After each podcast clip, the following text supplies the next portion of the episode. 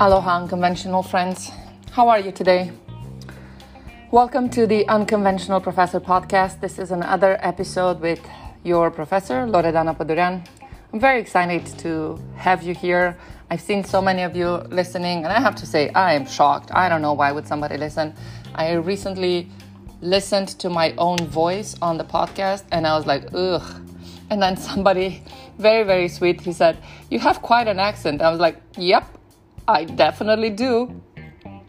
So, what will be the topic for today? I have an amazing speaker, another one of my students. Stand by for a very, very interesting and emotional interview with Ranjini Pushpa. She comes from India. She's a student at ASB. And you might want to ask, why do I keep interviewing students and why don't I bring people who already have you know relevant success in life and the truth is the majority of the podcasts that i listen have people who somehow made it one way or another, whatever that means. I don't know what making it means. But what I'm really interested in, I'm interested in learning from people that are at the beginning of their, you know, life, that are still excited, that they have a lot of, you know, dreams and visions, and they have a, a path forward. And I want to talk to these people, and I think these are the people we need to listen to. Maybe we can relate more to these people. Maybe we can better understand how do we um, fit in this whole, you know, life thing. So, yeah, stand by for another, I think, amazing interview with one of my extraordinary, uh, highly unconventional students. But before we do go to the interview, I want to tell you what I like. And before I do that, I want to start by sharing with you what um, what do I pray for. I don't know if you guys pray for something or if you're religious. I'm not religious, but I do talk to God every morning and I tell her, yeah, I think God is a woman. And I knew this before Ariana Grande said that God is a woman. But I tell her, God, I know you're a very busy girl and I don't have a lot of ask of you. The only thing that I ask is you protect me from stupid people because everything else I think I can do myself. So that's my prayer. It's a simple prayer. Dear God, Protect me from idiots because everything else I can do myself. How's that? Or maybe I'm the idiot and I need to be protected from other people. I can see that. I think you heard me say this a lot. The job is easy, the people are not.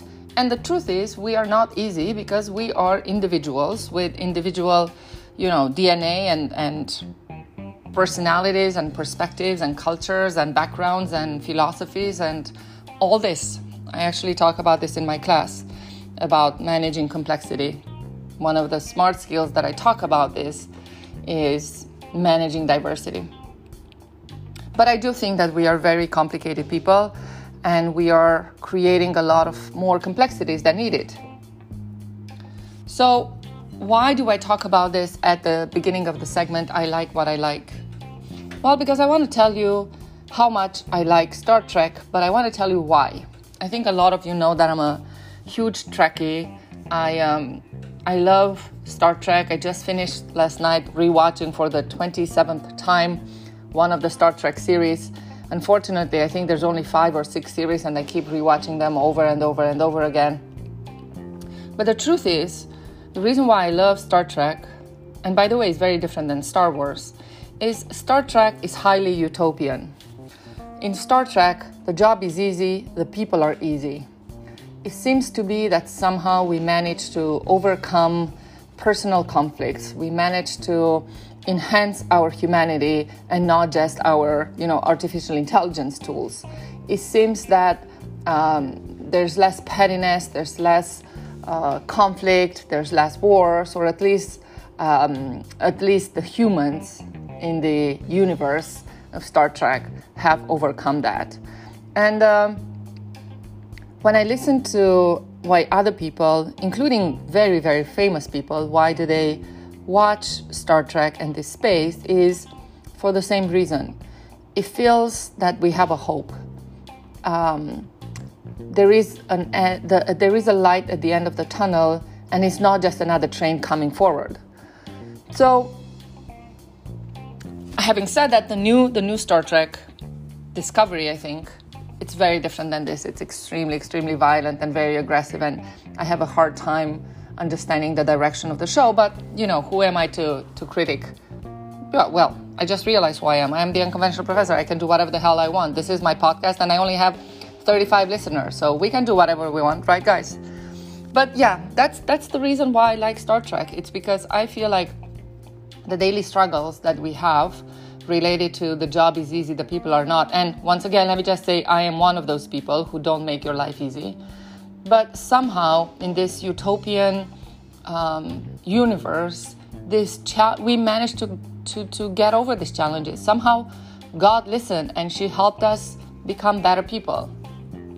Recently, I had to give a talk about artificial intelligence, which is so ironic considering that I, I know very little about sharp skills about technology. But somebody asked me if I'm afraid of, you know, the enhancement of artificial intelligence. And the truth is, I welcome it. I can't wait for for for more machine learning, for more AI tools to be present in our everyday life. And maybe if we have that, we will have dramatically less stress and office tensions and politics and conflicts with each other. And I, I said, I remember saying this in my talk that I hope that enhanced artificial intelligence will enhance our humanity and make us better people. So, yeah, that's what I like today. I like Star Trek. I like a utopian universe. I like a universe where we are all better people. I am better people. And God this amazing girl who made us all listens and gives back. Tell me what do you pray for? Seriously or not? I'm excited to hear that. I'm actually pretty interested to hear this. All right, without further ado, I am happy to introduce the next segment. On our five on five today, we have Ranjini Pushpa. She, I think, also is somebody who believes that God is a woman, one way or another. She's going to talk about a very interesting journey that she had in life. She's going to talk about the value of education, she's going to talk about the quality, and she's going to talk about what it's like to be highly unconventional in a very conventional society. Stand by for 5 on 5 with Ranjini Pushpa on your entrepreneurial, um, I'm sorry, on your Unconventional Professor podcast. See you soon, guys. Welcome to the Unconventional Professor, five on five. How are you today? I'm doing great, Professor. How are you? I'm very happy to get to talk to you. Uh, we've been talking, the two of us, we talk a lot, but we haven't seen each other in person in what, six months now? More than six months, Professor. Oh, man, that's terrible. I know. Where but are you still... now? I'm back home in India, uh, Bangalore. Um, in Bangalore? Yep and you're with your family. Are you yes. staying with them? Yeah. Yes, I'm back at my mom's place. So, for those of you who don't know, uh, Ranjini Pushpa is my student. She's a senior class MBA. Uh, she's a senior MBA student class of 21, right? You're graduating in a in the spring. Yes. Oh, what a year! Huh? what a year gonna have. So many experiences to take from here. Yep. So, um, to remind everybody who's listening or who's listening for the first time, the interview section of the Unconventional Podcast, um, uh, the Unconventional Professor podcast, is has a twist. Instead of just me asking my guests questions, they also take turns to ask me questions. So that's why this sem- segment is called Five on Five. And uh, I never want to know in advance the questions. My guests don't get to know the answer, the my questions in advance. And I think because we like to keep it um, uh, we like to keep it as um, as natural as possible, as organic as possible. We don't want like we don't want to rehearse. So, Ranjini, are we ready to get started? Yes, Professor, ready. All right. So my my first question is the question that I'm always going to ask. Um, mm-hmm. Tell us tell us in a few words a little bit about yourself and what makes you unconventional. Awesome. Um, so for me, like I think uh, what defines me is definitely uh, no complicated words. I'm a very simple girl. Uh, simple things and smallest things bring me joy and happiness. I love uh, making other people happy as well. But what makes me unconventional is the fact that I don't take a challenge as a challenge. And I have this really positive attitude around anything.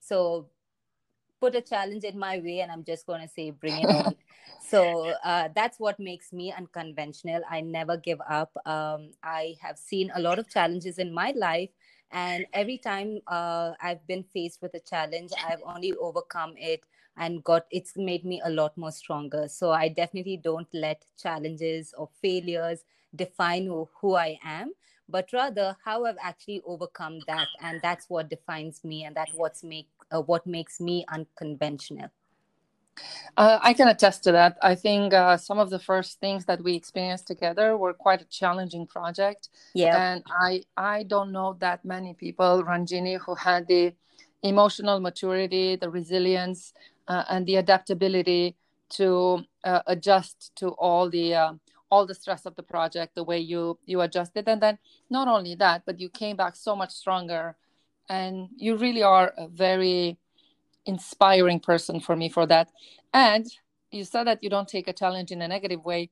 Yeah. Now that you say it, I think about all the pains that we had in the first semester with many projects, mm-hmm. and not once, not once you lost your cool. Not once you had nothing but a smile on your face. I remember you walking me to one of your meeting rooms and I was stressed for you guys. And you were like, "You're gonna be fine, Professor. You will see. It's gonna be so good." Yeah. So yeah, that, it, it is who you are. Yeah. True. I think sometimes a validation like that just makes uh, someone recognize that oh, it's okay. You are oh. faced with it, but you have to figure out a way to deal with it. Absolutely, absolutely. So I think this is the time for your first question for me.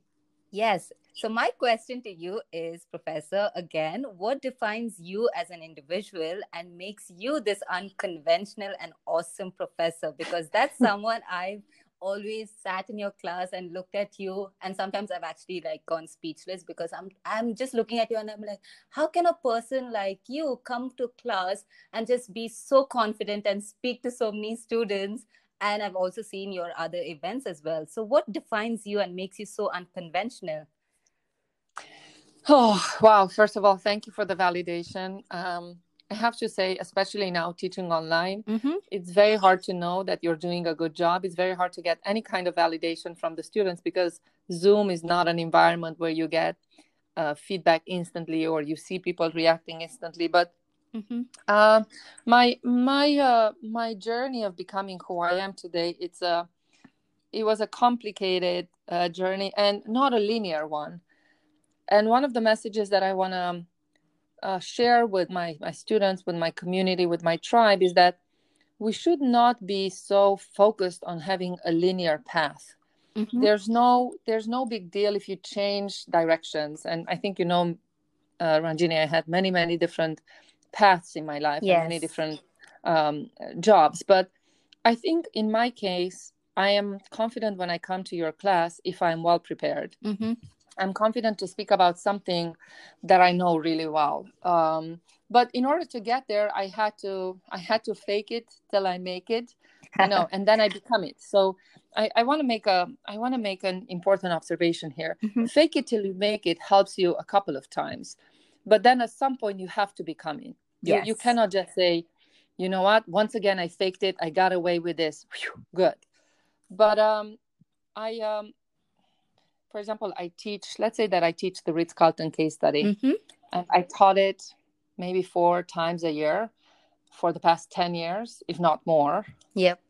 And every single time i I, uh, I have to prepare again for teaching it i prepare almost the same time as this would be the first time doing it so I'm only confident when I am prepared. Mm-hmm. And therefore, I'm going to say that I'm confident because I'm competent. Now, I also want to say that I think many people, that I'm probably also very arrogant or that I project arrogance. And um, I don't know if that's because I do or because we are not very used to have women mm-hmm. who are very mm-hmm. confident in themselves. Um, and and actually this is a question that i want to ask you uh, maybe later on i want to talk about you know women equality roles and genders etc but mm-hmm. um, I'm I'm surrounded by by colleagues, by men who are very confident, and I don't see them getting so many observations like, "Oh, how can you be so confident?" yeah I think it's more striking when a woman is. That's definitely true. I don't know. Maybe maybe you help me reflect on this. Yep.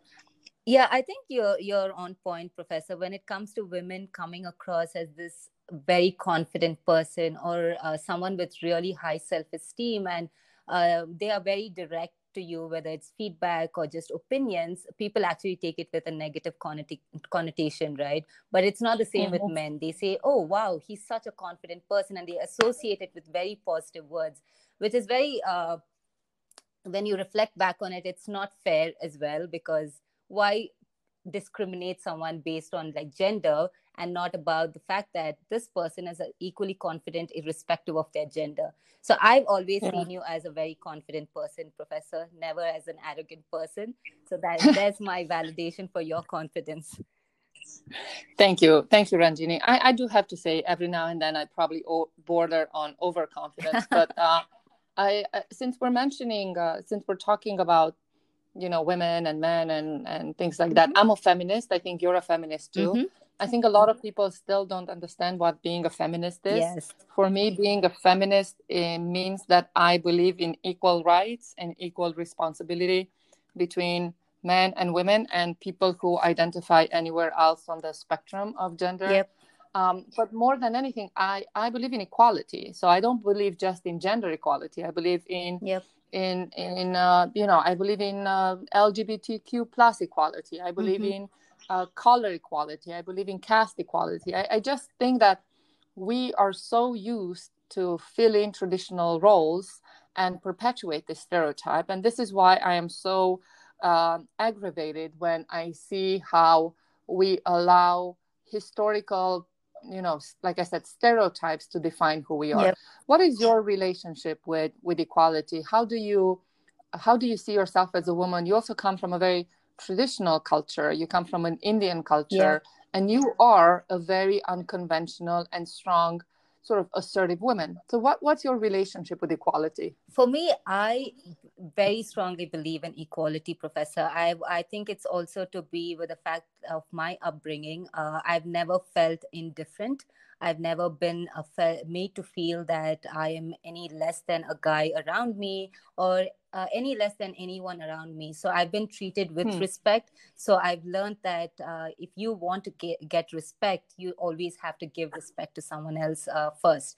So yeah. I think that uh, kind of, uh, and, and like you said, uh, sometimes the culture around you and the society you are brought up in uh, actually makes such a big impact in the way you think, the way you actually behave, and actually the values that you uh, kind of uh, inculcate in you because you think that that is the norm of living. You grow up in yeah. a household that has violence and abuse. You think that that's exactly what you need to do, like to your future spouse or to your children. But that uh, exactly. is very hard for some kids, for example, uh, being brought up in this uh, environment to realize that maybe that's wrong. That's exactly what i'm not supposed to do. So throughout my uh, i think just growing up in a very uh, middle class slash lower class family in india i realized uh, societies or the environment i grew up in i could see so much to do with caste system and just the belief that oh this person is from a lower caste so you need not talk to them a certain way. And it always aggravated me because i i I actually was fortunate enough to grow up in a very uh, amazing uh, school. Uh, maybe I can talk to you later about it, but that school, yeah, definitely, that school actually like gave me um, insight or just opened up so many doors to me because uh, having grown up in a boarding school, right? And living there 24 by 7 i knew that was an environment or a world very different from what i grew up at home so every time i used to come back for vacation which was literally like 5 weeks in an entire year i could see that classic difference and i used to always define my journey uh, until now as i lived in a world in a, i lived a life of two worlds uh, the hmm. world at my mm. school was this world of opportunities always making me believe that there is no uh, limit to what you can achieve and then i came back home and i could see so many restrictions and it was not just me but the fact that i could see that with other girls or uh, families around me like simple things like the indian culture uh, in a lot of places yeah. still believes that the value of a girl is uh, defined by you finish your 10th grade or you finish a certain a- amount of education and then you're ready for marriage. And your responsibility yeah. as a woman is to look after the family like cooking and uh, give birth to children. And there's nothing more uh, for a woman to do. But uh, for me that always like surprised me. Like simple concepts in our culture around like arranged marriages as much as i've seen the pros and cons of it for me i'm like why force someone into something that has been a stigma or something that's been historically uh, followed and and not actually like change that so for me just like you professor i believe very strongly in equality i don't think people have to be judged based on uh, race or color or just the fact of gender, but rather each person should be treated as another human being. Like, what difference does it make? Yeah, I was I was actually reflecting, and I definitely want to talk about mm-hmm. your school because it sounds really interesting. But as I was reflecting as you as you were speaking, that in my case, I was mm-hmm. raised in communism, and communism for all the bad things that it was an mm. evil system. But one of the things they did well, they treated everybody equally in the sense that there was never gender discrimination in communism because everybody was part of the collective. Mm-hmm. So it didn't matter if you're a girl or a boy so i never i never um, experienced gender discrimination until i sort of became part of a capitalistic society where there was a there was i don't know there were some implicit statements that women are less than mm-hmm. men and my first my first cases of being severely discriminated as a woman was actually in switzerland uh, when I moved to Switzerland, not mm-hmm. in Romania, as, as backwards as my country is, but when I lived in Switzerland, for those of you who don't know, Switzerland is an amazing country from an eco, socio, uh, political perspective, but it is a little bit backwards when it comes to when it comes to gender rights. Yep. Um, I don't know if you guys know, but the last state in Switzerland that uh, was forced to give the women the right to vote was in Appenzeller in 1992, wow. Ranjini. 1992, the state was forced to give women the right to vote. Um, and I know maybe we'll talk about that later, Hyun. I know that you worked this summer with somebody mm-hmm. from Switzerland, but I, like I said, my my experience with with um, equality became a lot more evident as I grew up as an adult, and a lot less as a as a child. Mm-hmm. So let me let me let me see what your what's your next question for me, and let's see where that takes us from here. Yep. Uh, so my next one, uh, Professor, is uh, I think we can go back to the topic on education because um, I think before mm. I tell you my story, I want to see your perspective because education is something that i've always believed that is the biggest gift or an asset you could give someone and uh, that's something yeah. that they can take on for a lifetime right but as uh, entrepreneurs mm-hmm. such as yourself it is one of the industries very challenging to set your foot in mainly because i think yeah. education is something you can't quantify in the impact uh, in very short term period so you can't say oh i've uh, instilled like these amazing values in this person but you do not uh, have the assurity that this person has transformed into something that you envision for themselves but uh, it takes a mm-hmm. lot of years so what made you as an entrepreneur set your foot into this education and start up ASB as an institute Great question. And and just so you know, my next question is going to mm-hmm. be about your school because now that you you placed the you placed the seed in my brain, I wanna I wanna I wanna yep. talk about your school. So um, I um, when I went to high school, um, I went to there were not that many options, uh, especially post communism. There were not that many options post communism in terms of specialization in high school. And one can say, you know, what does a kid need to learn how to specialize? Yep. But there was a teaching high school, there was a medical high school, and there was a military high school, and then there were some sort of like generic high mm-hmm. schools. And my my grandfather wanted me to be a nurse. Interesting enough, he he always said, I, I used to say, why not a doctor, grandpa? And he said, because nurses are the ones who are closest to the patients. They are the ones who truly uh, take care of them. And I thought, I thought for a long time it was a mm-hmm. sexist comment, but actually it was a validating comment that how much he appreciated yep. nurses. But I never really liked blood, so I didn't do that. My father wanted me to go to military school, but for obvious reasons, I would have been such a terrible match because I have massive issues with authority. Uh, and then the obvious choice was let me go to a teaching high school. At least when I graduate, I have a, a profession and then mm-hmm. I can mm-hmm. do whatever I want. And I have to tell you, that was probably one of the best learning experiences in my life. Even today in class, if you think, Ranjini, that mm-hmm. I'm a mm-hmm. good professor, I would say 80% of the things that I learned in high school about mm-hmm. how to teach, I still apply them today. I learned that you need to have a story when you teach, that you need to have an introduction, a build up, a closure, that the attention span has to be captured with various tools. Um, so it's, it's, it's so amazing how transformative my high school education was. So when I graduated, um, by that point I already had a couple of crazy jobs because uh, post-communist Romania was very poor. But um, I um, I got tenure um, in a preschool, and I spent, I think, maybe my first three years. I worked mm-hmm. as a teacher, and then um, and then I had to to give it up because I was way, way, way too unconventional. And I remember having short blue hair and very, very short skirts, and my school director, who was amazing, she was an amazing woman, but she kept telling me, "It's like I don't know if this is appropriate," and I was like, "Well, you know." Because this is what a 22 year old is going to say but that made me i think that made me uh, realize the importance of an educator uh, education was always important one of the things about growing up in a communist regime was that education was very very important and nobody messed up mm-hmm. with that so i was good in school but when i went to college this is when my relationship with education went very very array because my college experience was the opposite of my high school and I hated it and I didn't like what I was doing and I didn't have options. It's not we didn't have American systems where one could choose a major and then you know uh, change it if they chose to do so. In my case, was you choose something that you want to do and for the next four years that's mm-hmm. what you're going to do. So um, also, I haven't really seen any people in my academic college life that inspired me. The majority of the professors that I saw were sort of like older white guys sitting at the desk reading mm-hmm. from a book.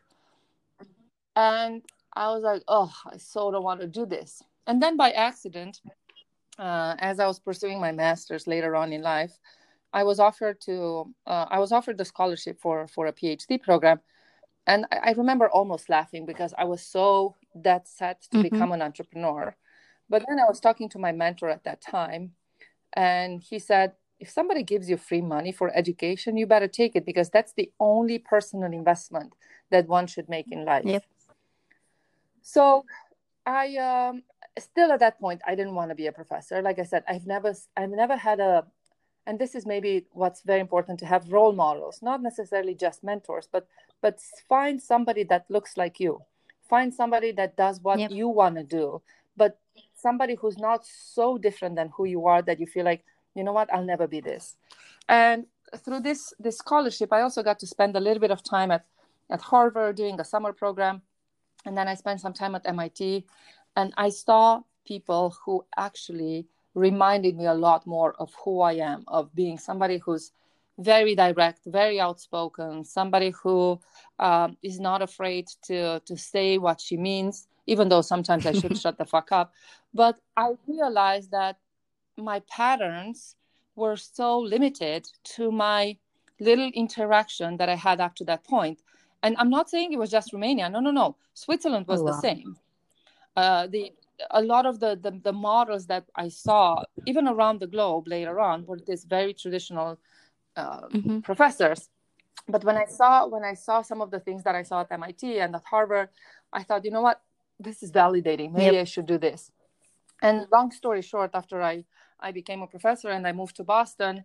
Um, and when I had this, I was teaching for MIT in India at the Indian School of mm-hmm. Business at ISB.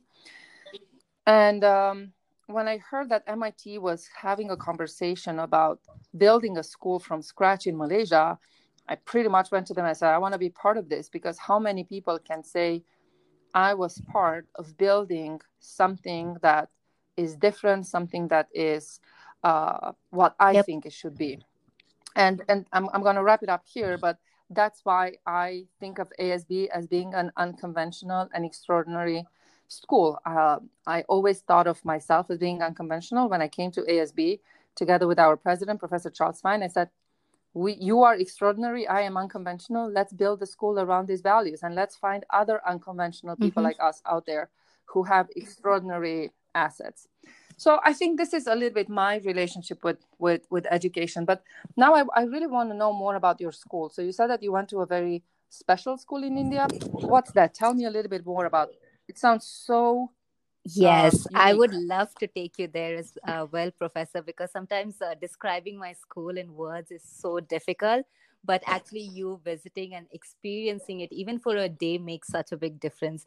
Um, but i think uh, my journey with my school started way back in 1997 uh, because that was kind of when it was mm-hmm. set up um, and the school kind of i think the person who stands behind what's the name of the Shanti school? Bhavan and it is mm-hmm. a residential school uh, in South India, almost at the borders of uh, Karnataka, which is a state, and also Tamil Nadu, which is one of the states in uh, South India. So this amazing school uh, was started by a founder, an entrepreneur, as I call him, but he has very different uh, categories as well because he's someone we all look up to as a fatherly figure uh, he was an Indian himself. Um, he used to be in the army and then uh, slowly, after a couple of years, moved to the US along with his family. And he worked multiple jobs there, became a businessman. But the amazing part about his story was after all of that, uh, he came back to his home country and he said he wants to make a difference in uh, the uh, poor communities in India. So all the amount mm-hmm. of money he had saved and invested, he decided to invest into this project called Shanti Bhavan. Uh, so the mission, obviously, of the school was uh, to break the cycle of poverty amongst uh, families in mainly South India, but also uh, hopefully across the uh, world in the near future.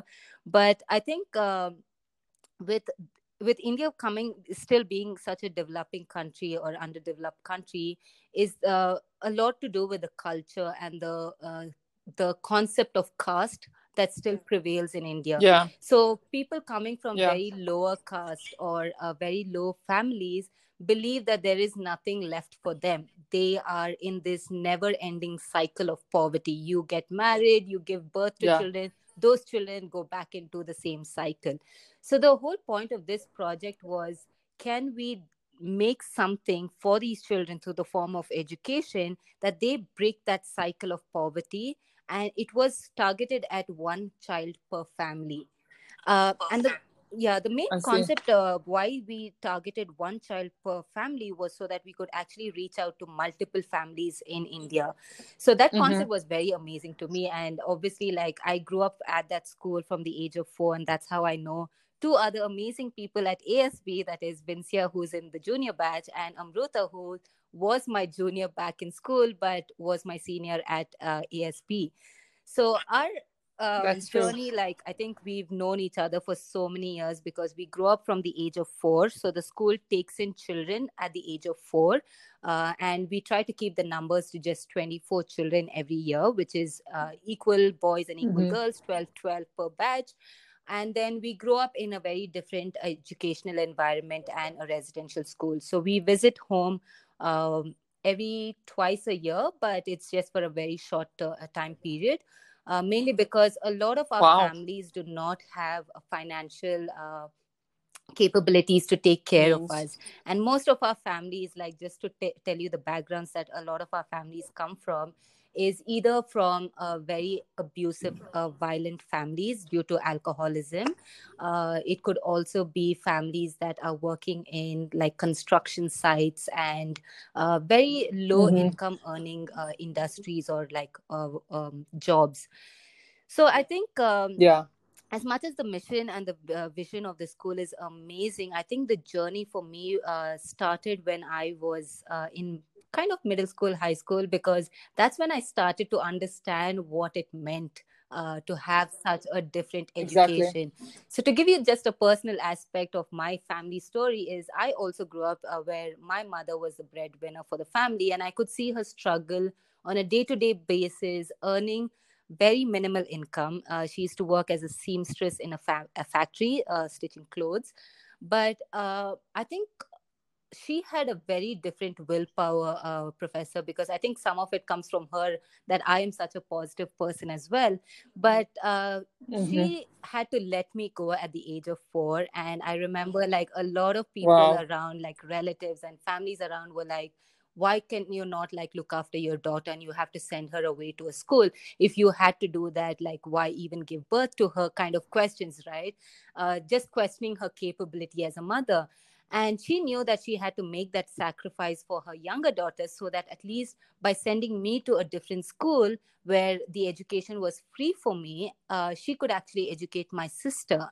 And uh, that I thought was such an amazing sacrifice because over the years, I remember every time I used to get dropped back at school on the bus ride, I used to cry to my mom, saying, Why are you leaving oh. me? kind of uh, tears.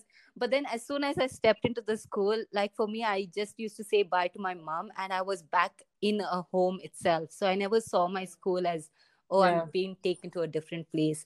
Uh, how long you been in the school from the age till of four finished, until when? uh 12th which is almost 18 until i was 18 yes. Wow. Yes. So 14 years. And then uh, mm-hmm. so it's an end it's an end to end yes professor I see. Okay, I'm sorry I interrupted you, but I wanted to know how long. So you were saying that you're you're absolutely right. It's not you that you had the strength. I mean, you did later on, but for your yep. mother to have the strength and to have the the resilience and sort of the the, the the the the confidence to say, you know what, I know what's best for my daughter, even though I don't have this, but yep. she will have this that's that's amazing. That's that's what yeah we should admire. I, I always admire my mom for that. Like she never realizes that that's a very different sacrifice she did for me. She always still feels that i haven't done anything for you in your life uh, but I know how much she's done uh, to just let me go and get this amazing, amazing uh, future for myself. Um, but I also think, I think, Professor, for uh, parents to let go of their children at that age, right? Like I was the first graduating batch, so uh, at my school, so literally when my mom dropped me off at this school there was just one building on multiple acres of land nothing around it was barren land and i till today i questioned my mom like what made you like have that confidence in that school wow. and into those people that they could bring a future to your daughter? And wh- wh- why didn't you ever doubt one minute that maybe it was a wrong decision? So i still haven't got an answer and i don't know what have uh, what goes on in the minds of a lot of my classmates parents as well at that point. But the school has evolved so much and i think when i i remember going into college uh, and i got into one of the top universities in bangalore and i was sitting amidst um, kids or like students at that point coming from really wealthy families and i could see that difference mm. only when it came to like the dressing style or things that they were like the phones that yeah. they had and things like that but never in my mind once did i sit in that class feeling that i didn't deserve to be there and that is what like made me so happy because i remember sitting in these classes thinking to myself, what would my life have been without my school? Like they just gave me that one key to uh, my life, which was education, and that defined me for the rest of my life. So that was when I realized that no matter what, um, if I ever want to make a difference to someone, I would always sponsor a child or I would give it back in terms of education because that's something, no matter how much money you give a family, to uh, break the cycle of poverty. It's never going to happen until you give them the tool to education. That what's makes uh, what makes you such a strong and independent person. Like you can see that with uh, amruta as well since you know her right professor? But yeah.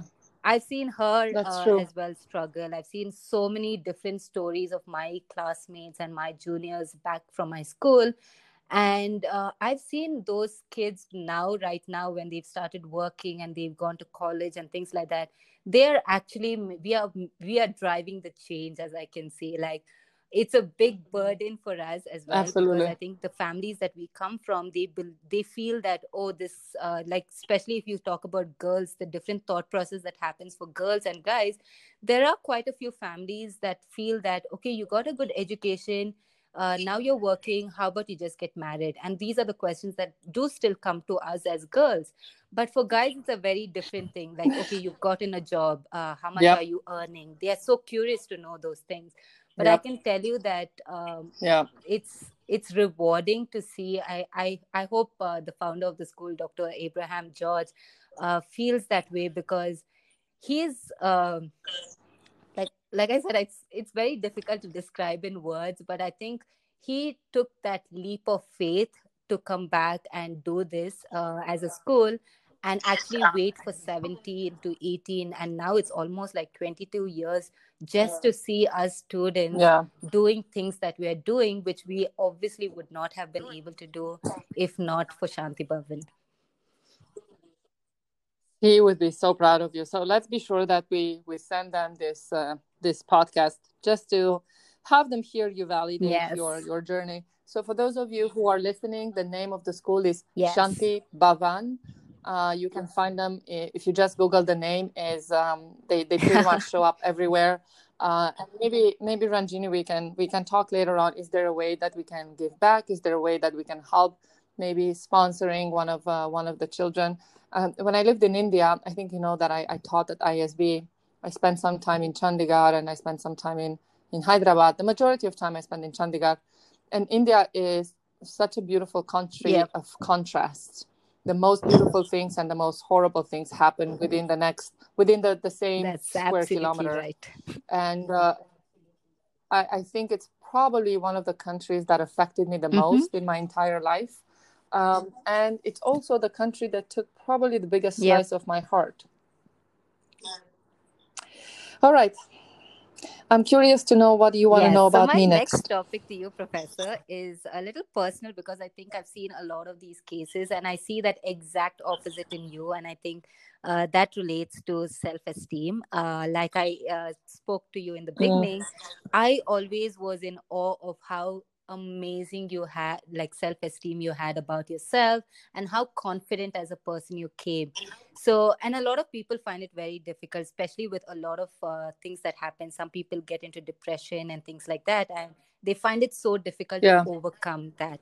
Uh, so, for my question to you is, Professor, I think a lot of people just see you as this confident person, but do not actually know the struggles you've been through. Uh, so, what has been perhaps your biggest fear in life, or even maybe a small moment that was actually a low moment in life that actually made you this person, this vibrant and confident person you are today? Beautiful question. I'm going to frame it. so it, it's Mm-hmm. not just one moment, um, Ranjini. I mean, there's there's so many moments. I you you're you're you're not born confident. Let let me put it this way. There are people who probably have uh, a, a more sunny disposition by by birth. There are people who probably have a more optimistic uh, disposition, but I don't think Yeah. anybody's born confident. I think it, it's a journey of building building yourself up. So in the first part of my life, I was very good at building myself down, digging Mhm. myself in holes, constantly putting myself down. And I have to say, this also comes from from living in a society where being criticized was the, Mhm. an- a national game. It was. Uh, I, I remember um, when I went to high school. I told you that I went to this this teaching special high school, and uh, I got uh, the first in the second class. So I got the first the first seat in the second class. And I remember going back home and telling everybody, and the answer was like, "Why are you bragging? You didn't get first in the first class. You got first in the 2nd class. There's nothing to brag about." So it, it was a constant thing of, you know, you're Mhm. never good enough. You're never. You, you should never be uh, happy with what you achieve. You should always try to to get more. But and I recently said this to to one of our students, David. If you're listening, this is this is for you. I Mhm. remember talking to David, and David was telling me about the struggle of being the best. And this this was because I think I gave his team a B Mhm. plus instead of an A. and and they were a little bit upset with me and i said but it's just a grade what what why is this grade so important to you and david said because i was never a b student. And i said well every now and then somebody is and everybody is a b student. And i said why is this so important to you david? And i and i said have you ever took took a moment to think about how much pain you put on the process of becoming successful? That maybe we should also enjoy success that we should not allow the pain of success to get in the way of the mm-hmm. joy of success because i think a lot of us are so used to be so competitive so determined to succeed but we don't really stop and enjoy the process or don't even yep. stop just enjoy the process so what i realized early in life uh, but maybe not early enough is that there's nobody there to save me there's nobody there who's going to tell me you are good enough um, it's okay that you're not a size zero. It's fine. It's okay that you don't have a perfect nose. It's okay. You are who you are. And especially as a girl, I think you know this, Ranjini, but women are so scrutinized, self scrutinized, and then society scrutinized about being this archetype of, I don't know, I don't know what the ideal woman is, but none of us apparently fit that ideal because all of us are struggling to become something we are not. And I think at, uh, I think at some point I said, you know what? I think I'm going to have to start practicing self love. And if the people around me don't give me the validation that I want, then I'm going to give myself that validation. And I think this is the this is a secret ingredient in the recipe to to building conf- confidence is realizing that if your efforts are intense then the outcome it should be should be rewarded. And if you have to reward yourself that it's fine. But if we constantly beat yourself up like oh i'm not good enough. Oh i'm not skinny enough. Oh i'm not fat enough. I'm not this i'm not that. Then you know you become successful but you're very bitter about it because you never yep. get to enjoy who you are. And i know many times and now i actually play with this a little bit. I i, I build this um, this confident persona. So there, i am confident as a person but i'm not as confident as i appear obviously. But especially when i have public talks I put this very confident persona forward and I actually play with it a little bit. And it's so interesting to see how people are, on one hand, shocked by how can somebody be so comfortable in their own skin. But the first thing that people come to me after a talk, they're like, You're so inspiring. I wish I was like you. And I always tell people, Don't be like me, be like you, but just be like your best version. And, and I think that's the thing. We are so used to beat ourselves up, to put ourselves down to question everything about ourselves that we feel like I'm never good enough and one day I will be and by the day you will be you're going to die because you will never be that person. You will be you will never reach these impossible standards of perfection of beauty of intelligence of kindness of whatever that standard is. So it's a very wow, very dangerous you put path. it so beautifully professor. I think to eh, all the listeners out there, if you guys are listening to this and you guys are going through any moment in your life that you feel so low on your self esteem, you have to frame these words. You you have to be you, and you are good enough to be you. Yes, I thank you for that. I should hire you as my agent, but but let me just say, it's okay to be you as long as you hard uh, you try yes. hard to be the best version of you.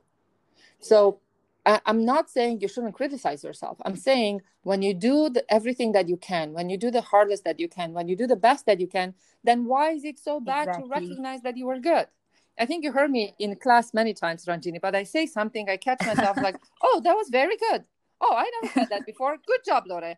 And I think people think it's funny, but it's almost my way of of yep. taking care of yep, myself, that if that makes sense. Absolutely makes sense.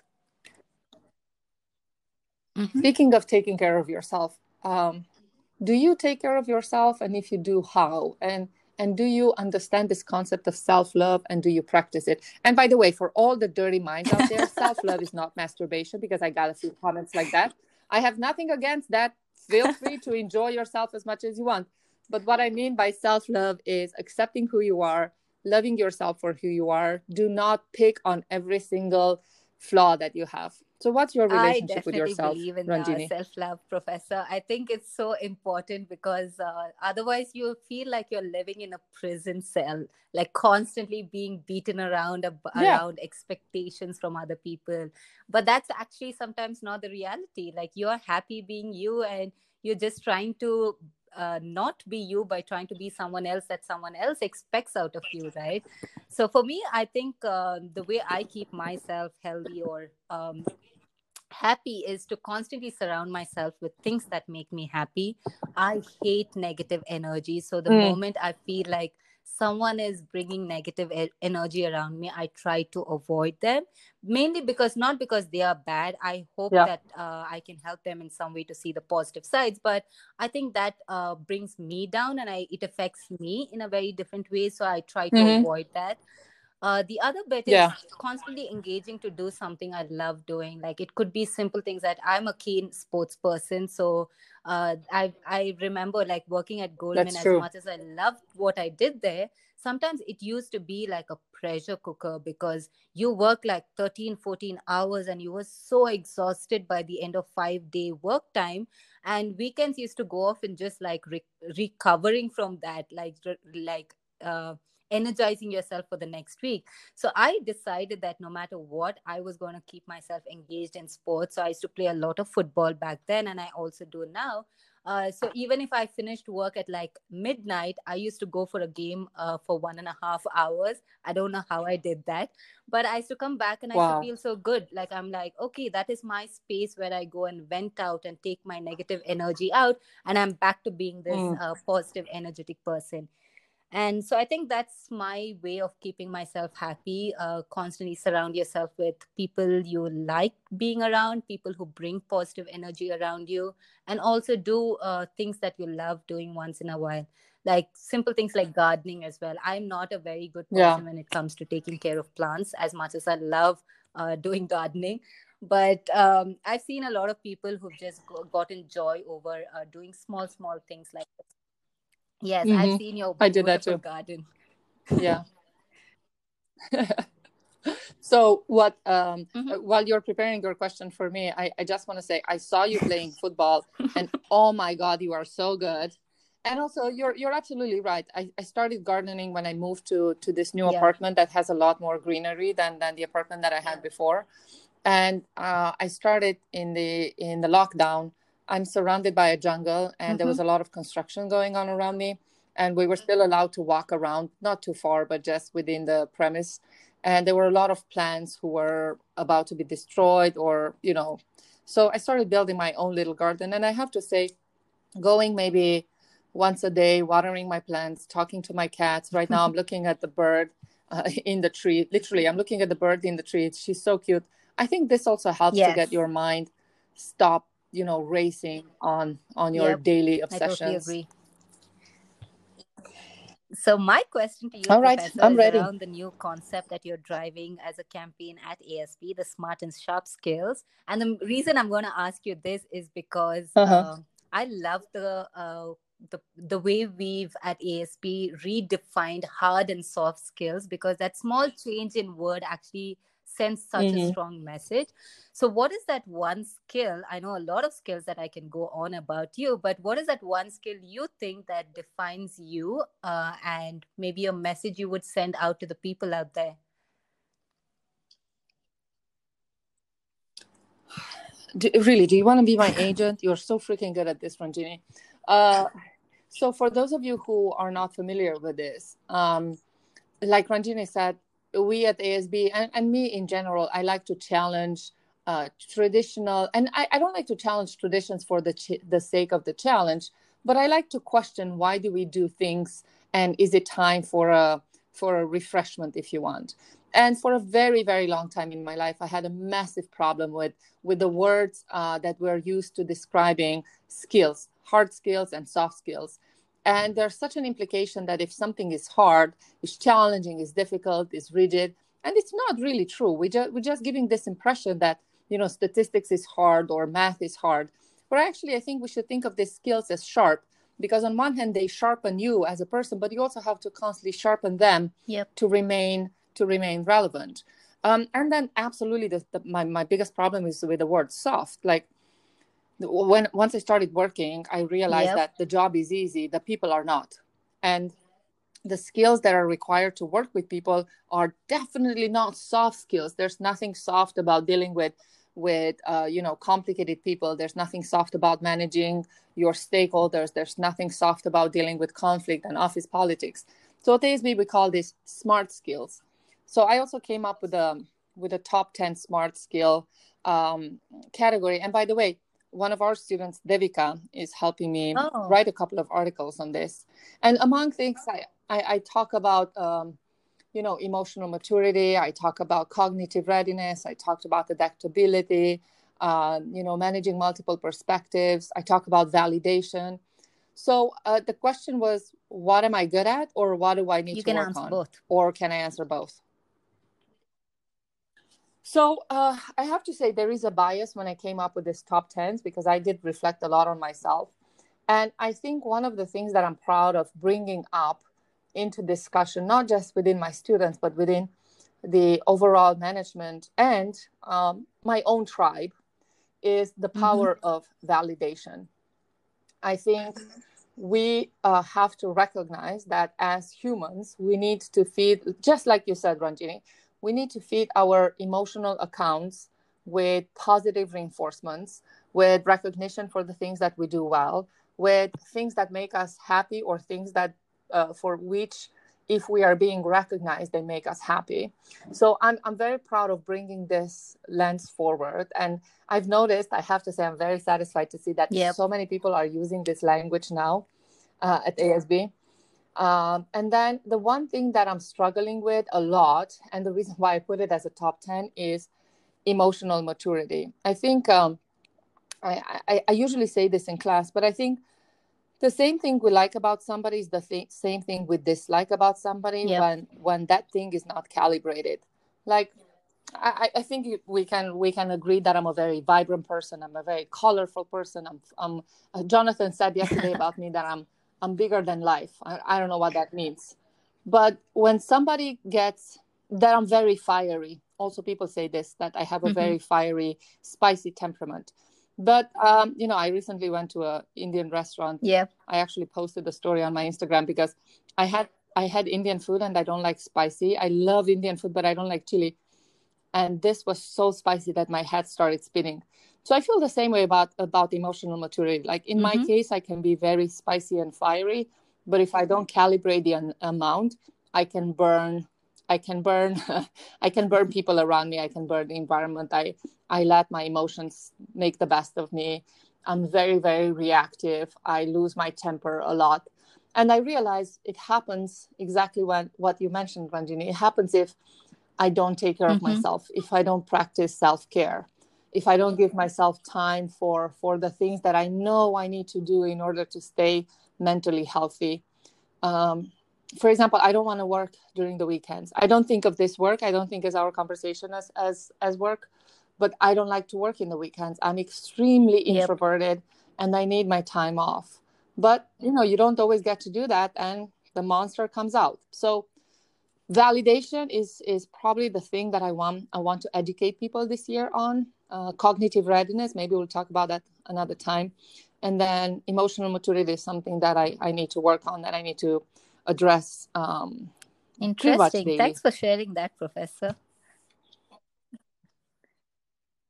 Oh, of course. Yeah.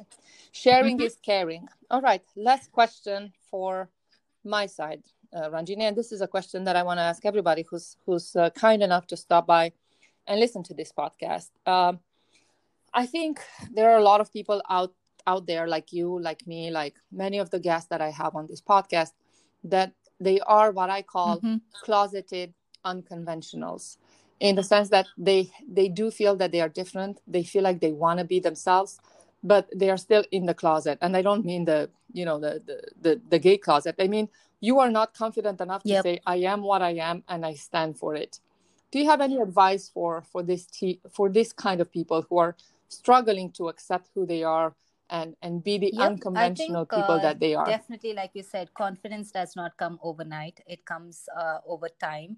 And i think for people out there uh, there is uh, there will always be that constant fear of failure. But unless you actually get up and try something you don't know if you're going to succeed or not. Because the percentage or probability of that success is always um, underestimated because of our uh, a constant fear of failure. Yep. So why why uh, worry about something when you can actually do something about it? So i remember like one of my really good uh, mentors back from school um, someone i looked up to uh, and still do uh, had made this quote to me. And i don't know where he got this from but i always associated this quote with him. Uh, he said every moment wasted worrying is a moment wasted living so we all have such a short lifetime. Yep. And it's left up to us to decide whether we want to live it um, or just let it go and be in this un, not so unconventional uh, box where we are constantly being trapped or based on other people's perspective and other people's expectations of us. So if you guys just need a quick advice from me is it's okay to be scared but it's also okay to get up and try. So trying is the first step.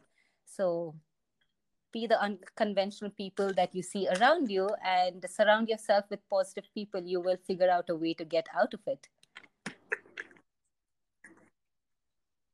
Thank you, Ranjini. And and the last and quick question yes, for the last one is definitely I'm out going to ask a similar question like you asked me, Professor, but I think I want to drive it more from uh, the topic that's very close to us around equality.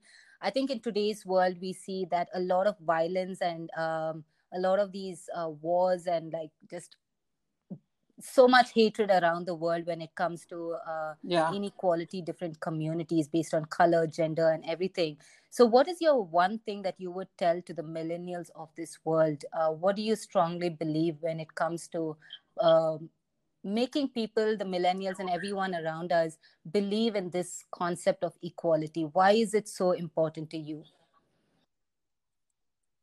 Yeah. So I, I actually have to say I think Yep. millennials and especially the Z generation are a lot better at at, at uh, taking equality for for what it is, which is yep it's part of our everyday life. What I would say is that they need to do they need to they need to uh, fight in their own beliefs and do not let themselves being influenced by those before them, before us, who were raised to believe that this is not a given. So I I, I strongly believe that millennials and the Zs, the younger generation than Mhm. the millennials, already know how to do this. I just I want to urge you yes to fight for what you believe in. So, speaking of fighting what I believe in, I believe in being punctual. Uh, we are at the 55 minute mark. This is, I have to say, a fascinating conversation, Ranjini. Maybe we'll come back and we'll have Yep. another another session. But I want to thank you so very much for stopping by and being the unconventional, extraordinary that you are. For those of you listening, this is your unconventional professor. This is Loredana Padurean. Thank you for logging in for this this podcast. Stand by for a very short version of the lesson of the day, and I will see you very soon. Thank you. Thank you.